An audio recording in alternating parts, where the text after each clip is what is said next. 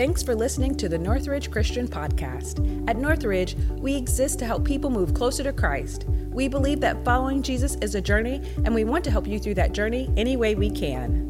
We pray that you grow in your walk with God through this message today. So prepare your heart and mind for this teaching by our lead pastor, Mike Wares. We are in uh, chapter 45 of Core 52. If you are new around here, Core 52 is a, a book that we're using. You can buy it at, at our, our, welcome stations. And the interesting thing about Core 52, it's 52 themes that, that, that are in the Bible that, that every, every Christian needs to know. And so uh, we're, we're on 45. We're not going in order. And we're in this series called Getting Right. And the idea is to get right with God. As you remember, a number of weeks ago, we started with, with Genesis, the fall, when sin was introduced. And that's our problem. We all have a sin problem. And so that's broken fellowship with God. But God has covenants, and that's our way to get back to God. And, you know, when we follow His covenant, what happens? We're blessed. And so we want to do that. And we talked about that uh, a couple of weeks ago. We talked about God has a predetermined path for us to go so that we can be with Him. Last week, Adam talked about that we are eternally secure, that there is nothing that we can do to, to, to cause God to, to let go of us. Okay?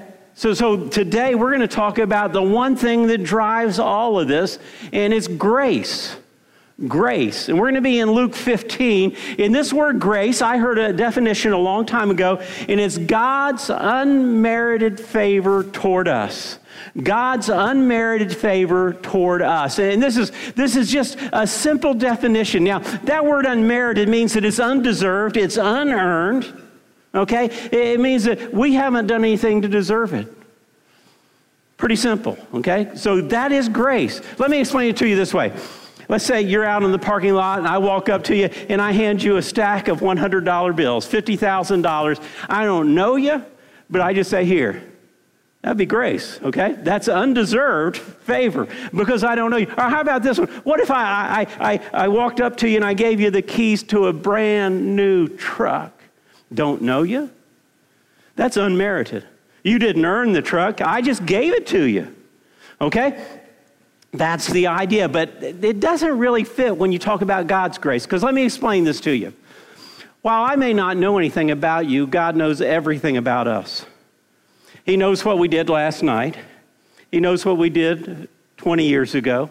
For those of you all that are older, 50 years ago, He knows everything about us. He knows when we've rejected Him. He knows when we have sinned. He knows when we have turned our back and gone the other way. So, so this is all, all I'm saying to you today is that God's grace is given to us, and it's undeserved, and, and it's, and it's not, it's not, it's not deserved in any way. And He knows about our hearts, our minds, our actions, our thoughts. That's grace. That's grace. In fact, Adam used this verses last week, Ephesians 2, Ephesians 2 8, and, and, and, this really explains it well to us. And this is what it says For it is by grace you have been saved through faith, and this is not from yourselves, it's nothing that we could do. It is the gift of God, not by works, so that no one can boast. We can't boast except in the Lord that He gave us grace. That's it. So we're going to jump in right now into to, to Luke 15. It's a story of grace. It's a story you've heard probably if you've been around the church. It's the prodigal son. It's the lost son. And as we read this, I just really want you to see today, I really want you to see the grace of God for us. And, uh, and, and hopefully by the time we get through, you'll be ready to run to the Father and you'll understand that he's running towards you. So let's jump in. Verse 11, Luke uh, 15 and verse 11. This is what it said. To illustrate the point further, Jesus told them the story. A man had two sons. The younger son told his father, I want my share of your estate now before you die.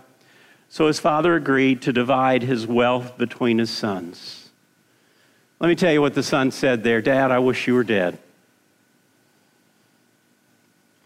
All of us that have kids have had our kids say things to us that are hurtful. I hate you. But this, this one was a hard one. I wish you were dead. I, I want my money now. And, and as the younger son, he would have only gotten a third. The older son got two thirds. But it's going to get worse. because actions speak louder than words. Let's go on and, and, and, and, and, and you know, he said to him, Hurry up and die. Now, now, see what he does. A few days later, this younger son packed all his belongings, moved to a distant land, and there he wasted all his money in wild living. Moved to a distant land. This is complete rejection. This is complete rejection of the Father. It would have been hurtful, heartbreaking, and embarrassing. It would have been hurtful, heartbreaking, and embarrassing. If you've ever had a, a, child that got wild on you, that got off the, the rails, that, that went the wrong way, you know what it is, don't you? Breaks our hearts. Breaks our hearts, doesn't it? And, and, and let, let's just be honest, it's embarrassing. One of the things, and especially here in the South, um, this is what we do when our kids get wild. We make sure that nobody knows. Because it would be embarrassing. Been there, done that. We sang some words today, Run to the Father, and I, I, I wrote them down. That song wrecked me. Um, it said, Done with the hiding. Do we ever hide things? Or, or this I carried a burden too long on my own. I just have this thought, and I don't know. This, we're, we're going off script for a little bit here. This wasn't planned, uh, but I hope you guys will forgive me. But I want to talk to parents for just a minute. When our kids get off off the rails, when they get wild, when they head in the wrong direction. What if we were open about it? And what if people in the church could actually pray about that? Well, what if that were to happen? Do you think there might be a chance that we could see Satan defeated? Let, let, me, let me throw another one at you. What if we, as parents, if we ever got together and decided, hey, our kids are headed in the wrong direction? Can we maybe join together on, on, a, on a, Wednesday night while they're meeting or, or, on a Sunday morning in the second service and get down on our knees and just call on God for them? The power of God would be released and God would do some amazing things, I believe. And what if we even decided, hey, we're going to get together as parents? and set some rules because this is what your kid does. Well, you know what? Johnny's parents let him stay out till 2 in the morning. Why can't I? What if all the parents said, hey, 12 o'clock, that's it, baby? And we know what his parents are saying because that's it. I, I don't know. Sorry, I got off here a little bit, and I, I get a little emotional about this because I am so sick and tired of seeing Satan have his way with our kids. Okay? I'm, I'm so stinking sick and tired of that. So let's keep on going. Uh, verse 13, uh, I mean, verse uh, 14. About this time, about this time, his money ran out, and a great famine swept over the land, and he began to starve. Wow, that's kind of a wake up call, isn't it? Uh, his money ran out. And this is really what I want you to see is God is always working. God is always working, and he can redeem even the worst of times. Uh, the, the guy's money ran out. He's starving. There's a famine. And you know what? God is working. I would just encourage you when things get bad, when things get bad, look for the hand of God because he's reaching out to you and he wants to guide you through that. Let's go on to verse 15. He persuaded a local farmer to hire him, and the man sent him to the fields uh, to feed the pigs. The young man became so hungry, even the pods he was feeding the pigs looked good to him, but no one gave him anything. Whew. That's desperation for a young Jewish man to hang out with the pigs and to want to eat what the pigs were eating. And, and, desperation is that he was at the bottom of the bottom. If you've ever been there, you know when you're at the bottom, the only place you can do is look up. And boy, I tell you, that's a good place to be because that's the only way you can look for help at that point. And so, so as, I look at this and I think about it, it, it just reminds me sometimes we let people go to the depths so that they'll look up to God and to, to his people. Let's keep on going to verse 17. It says, When he finally came to his senses, he said to himself, At home, even the hired servants have food enough to spare, and here I am, dying of hunger. I will go home to my father and say, Father, I sinned against both heaven and you, and I am no longer worthy of being called your son. Please take me on as a hired servant. He came to his senses and he remembered the goodness of God. Can I tell you what your kids are being taught if you have kids today? They're being taught about the goodness of God. My wife comes home and they have the memory verses and she does the, the signs and she teaches three year olds, and just about every single one of them is talking about the goodness of our God. You know, when you have that firmly in your mind, when it's right up here, and when things go bad, what comes to your memory? The goodness of God. That's why we do it.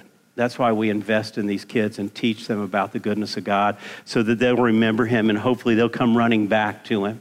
So he came to his senses and he, and he simply remembered the goodness of God. And then in verse 20 it says, So he returned home to his father, and while he was still a long way off, the father saw him coming, filled with love and compassion. He ran to his son, embraced him, and kissed him. His son said to him, Father, I've sinned against both heaven and you, and I'm no longer worthy to be called your son. This is the sermon in a sentence, and I just want you to hear this. The Father, this Father is waiting. The Father is waiting. The Father is waiting. This is what it says in 2 Peter 3 9. It says the Lord isn't really being slow about his promise, as some think. No, he's being patient for your sake. He does not want anyone to be destroyed, but wants everyone to repent. Did you catch that? The Father is waiting. I want you to remember what our Father is doing right now. He's waiting. He's waiting. He's waiting on somebody to come to Jesus. Wow. And then in verse 22 of Luke, he says, But his father said to the servants, Quick, bring the finest robe in the house and put it on him. Get a ring for his finger and sandals for his feet, and kill the calf we've been fattening. We must celebrate with a feast, for this son of mine was dead, and now he has returned to life. He was lost, but now he is found. So the party began. You know what they're celebrating there? They're celebrating the resurrection. This kid was dead. This kid was lost and now he's back. And if you go back to the beginning uh, of this, this parable, uh, or these parables, there are three of them, and they're all about lost things lost sheep, lost coin, and a lost son. And at the end of them, guess what they all did? They all celebrated. And what was Jesus talking to? The, the scribes and the Pharisees, the religious leaders who thought he was crazy for hanging out with sinners. That's the prodigal son, and it says so much. But this is where I want to go back to the sermon in a sentence God is waiting. God is waiting. And, and, and, God is waiting. It says the Lord isn't really being slow about his promise, as some people think. No, he's being patient for your sake. He does not want anyone to be destroyed, but wants everyone to repent. Wants everyone to repent. That's what he's waiting on. So, this is what I want to do real quickly here. I, I, want to give you four actions that God is waiting on us to take. You're going to find it right here in the passage. You're going to see it. And, and this is so important that if we were to catch it and see it and begin to do these actions, it will absolutely change us. The first action that God is waiting for us to do is to come to our senses to come to our senses. This is actually uh, what it says in the New King James Version, and I, I like it. It says, But when he came to himself, but when he came to himself, the insinuation is this, in case you're wondering, he was not himself when he was away from the Father. He was out of his mind when he was away from his Father. That's what sin does to us. It causes us not to think clearly. It causes us not to be in our right mind. So, actually, what this says is he came to himself, he discovered himself.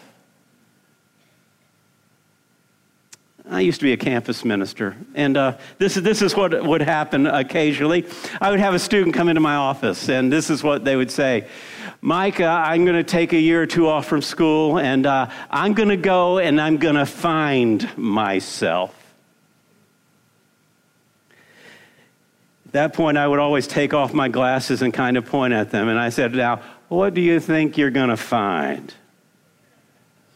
And where do you think you're going to find it? Now, let me tell you, you usually find yourself at the beach or in the mountains or in some exotic tropical place, is, is their typical thinking. But here's what typically happened is they lost themselves even more because they disconnected from the body of Christ. Um, again, I, I, I, turn to my favorite theologian, and uh, it's my son. And, and this is what he told me about this, this phrase. He came to himself. He said, and this is his text to me, he says, when we stray from the Father, we lose track of who we are. Can I get an amen there? Anybody strayed from the Father and lost track of who they are? When we seek the Father, we are most fully ourselves. Can I tell you where you're not going to find the Father, where you're not going to find yourself? It's not going to be in a bottle. It's not going to be on the beach somewhere. It's going to be in His Word, on our knees with His people. Thank you, Jim. That's it. My fear, and uh, my fear is in this season, in COVID 19, a lot of people aren't coming back to church. And I believe it's because they've lost themselves. They were separated from the body. And, and, and now they need to come back to their senses. And, and, they need to get involved because you know what? They're not going to find themselves sitting on the couch. They're not going to find themselves on the lake. The only place we're going to find ourselves is in His Word, on our knees, and with His people. So I'm praying people would come to their senses. God's waiting for us to come to our senses. The second thing it says in this is that God's waiting for us to get out of the pig pen. Anybody ever been in a pig pen? I didn't grow up on a farm, so I don't know a whole lot about this. I worked at a camp a number of years ago, and, and uh, at the end of every meal, we would scrape all the food into this trash can, and uh, not, not paper, not anything else, just food. And there was a guy who came every two days, and he picked up these big trash cans of leftover food, and, and he took it to his pigs, okay? That, that, that's, that, that's what they did. And on a couple of occasions, he said to me, Mike, I don't have anybody to help me get this loaded or unloaded. Would you come with me and help me? I wasn't quite prepared for that, okay? And, and so we lifted these, these, things up into his truck. And when we rounded the corner, he was only about a mile from the camp. And when we rounded the corner into where the pigs were, they went hog wild, I'll just tell you. That was funny, wasn't it? Okay. I'm going to tell you it was, even though you may not think so, okay? But, but they, they just, I mean, they just, they just started squealing and they, they started rooting. I mean, they were snorting and they were so excited. We'd back the truck up and we'd push it in and they would just go crazy eating it. They were enjoying it so much. They're headed to the slaughter, though. That's the pig pen, folks. I, am going to tell you something that you're not going to expect a preacher to tell you, but you know what? Sin is enjoyable. Can I get an amen? no, we wouldn't amen that, but I want you to hear what, what, what it talks about Moses in, in Hebrews 11 and verse 25. He says he chose to be mistreated along with the people of God rather than to enjoy fleeting, the fleeting pleasure of sin. Did you get that? The fleeting pleasure. Why? Because there's a slaughter coming. Are you with me?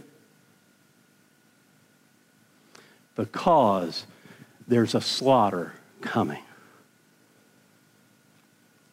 There's a biblical word. I'm going to teach you a biblical word. We don't use it today. It, debauchery, okay? Debauchery. Let me kind of explain debauchery this way it, it's when we sin to the point of becoming a part of the evil empire. It's when we sin to the point that we are consumed. Okay? And, and that's the pig pen. And, and, and, when we're consumed in that way, let, let me tell you how it works addictions. If you're addicted, uh, you know what happens? You get to the point where it grasps a hold of you so much that you're going to cheat, you're going to lie, you're going to steal, you're going to become a part of the evil kingdom, and it's going to pull you under. Why? Because it wants you to be a part of that. That's the slaughter. How about materialism?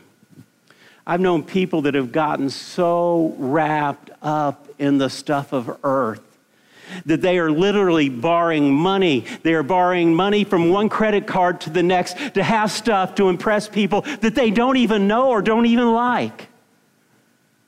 But that's what materialism does. And they're headed to the slaughter. I could keep on going down a whole list of things. Pride Boy, pride can get a hold of you. I, I, can do it on my own. I don't need anybody. Until the point that they find themselves completely in the pig pen and they're headed to the slaughter. This is what I'm going to tell you right now. If you find yourself in a pig pen, do everything you can to get out because the slaughter is coming. Are you with me? Two things the Savior is waiting for one, for us to come to our senses, and two, for us to get out of the pig pen. Sometimes, folks, we get comfortable being in the pig pen and we begin to identify with the pigs. And if you're there, call out for help. Call out for help. So we're going to come to our senses, we're going to get out of the pig pen, and then we're going to return to the Father. That's what the Savior is waiting for. Let me tell you what repentance is. Repentance is simply returning to the Father and walking with Him. Repentance is simply returning to the Father. When we've gone away from the Father and now we say, I'm going to go back with Him, I'm going to walk with Him, I want to be with Him, I want Him to have control of my life. That's repentance. And it's when you and I say, I realize that I've been in the pig pen, I want out, get me out of here, and then you're ready to come back to the Father. Romans 2 4. I want you to see what it says. I, think we need to just understand this. Not realizing that God's kindness is intended to lead you to repentance. We looked at 2 Peter 3 9. It says, God's not slow concerning his promises. That's because he's kind, that's because he's graceful, and he was giving us every possible chance to return to him. Boy, when I, I think about this, this returning to the Father, there's one thing you need to understand He's waiting. We sang Run to the Father, and uh, I, I, thank Will for pointing that song out to me. And you know what? I, I make you this promise. If you're in the pig pen and you get out and you run to the Father, He's going to be running to meet you. I want to, you, you guys won't understand this, but in the Jewish tradition, once you were about 30, it was undignified to run. And if you've seen me run at 65, it's pretty undignified, okay? Uh, uh, you know, I'll just tell you, it's not pretty. But that father was willing to be undignified because he loved that son so much, he would do absolutely anything to reach him.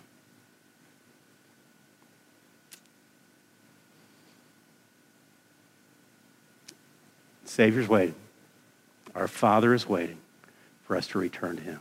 One more thing He's waiting for, and that's for us to join the resurrection celebration. Waiting for us to join the resurrection celebration. I, I, I got to tell you, his son, he says, was dead, but now he's alive. His son was lost, but now he's found. And, and it really is a celebration. Uh, John 5 and, and, and verse 24, this is what it says Those who listen to my message and believe in God who sent me will have eternal life. They will never be condemned for their, for their sins, but they've already passed from death into life already passed from death into life. That's us, folks. That's us. We have the resurrection already because we have Jesus. And I'm going to tell you something. We need to be celebrating about that. And we need to be excited about that. I can always tell when somebody understands who Jesus Christ is. I can always tell when somebody has Jesus in their heart because they can't sit still, because they've got to tell somebody. Because they, when we sing about the Father, they get excited about the Father. And when they leave this building, they're excited about Him and they want to tell people about Him.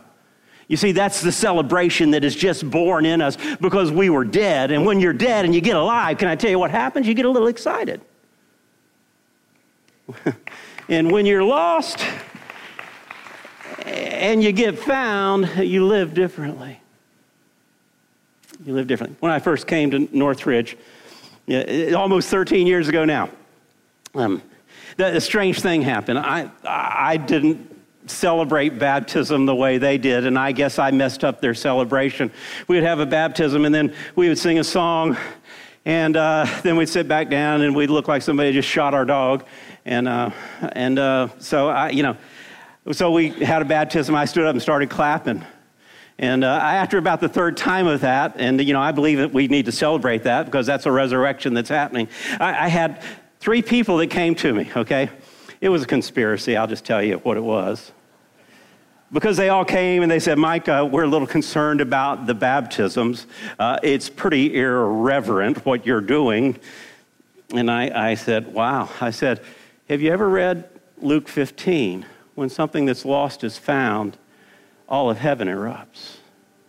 It happens three times, folks. They haven't complained anymore.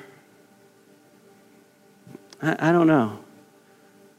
But I'm just going to tell you if you can't get excited about somebody coming to Jesus, we're going to toe tag you and ship you off, okay?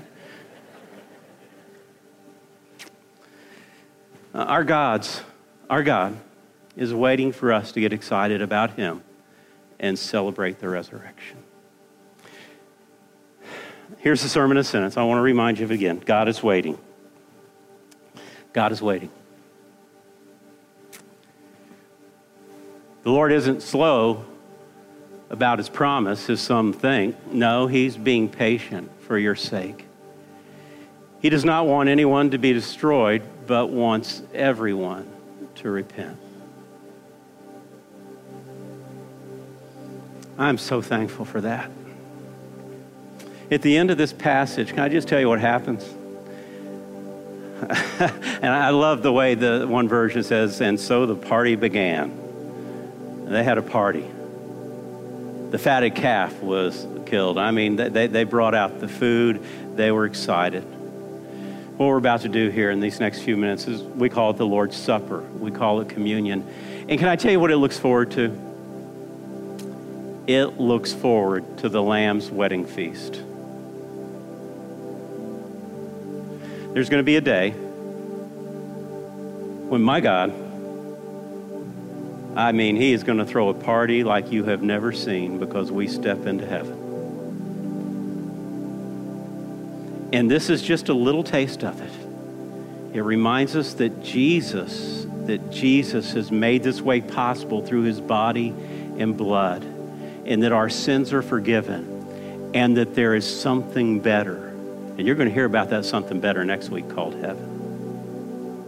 So, in these next few minutes, we're in the, this revelation response. This is a time for you to respond. And there are stations on the back, right back here on the aisle, and right up front where you can go to get communion. And then you can come back to your seat when you're ready and partake. We're going to go into a quieter song, a song you will remember, and then I'm going to come back with another challenge for you to respond. But right now, we just get to respond to our Savior and spend just a few minutes communing with Him and loving Him and looking forward to that day Looking forward to that day when we get to have a meal with Him in heaven. Father, in these next few minutes, I simply ask that you draw us close. Father, I pray that we will draw close because I know the promise is that if we will draw close, you will draw close. So, Father, as we take communion, as we respond to your love, as we know that you're waiting, I just ask you just make yourself known to us in a way that will change us. I pray this in Jesus' name. Amen. Thanks for listening to this message. You can keep up with what's happening at Northridge on your mobile device through our Northridge Christian app. If you have any questions about Northridge, you can contact us at info at northridge.online.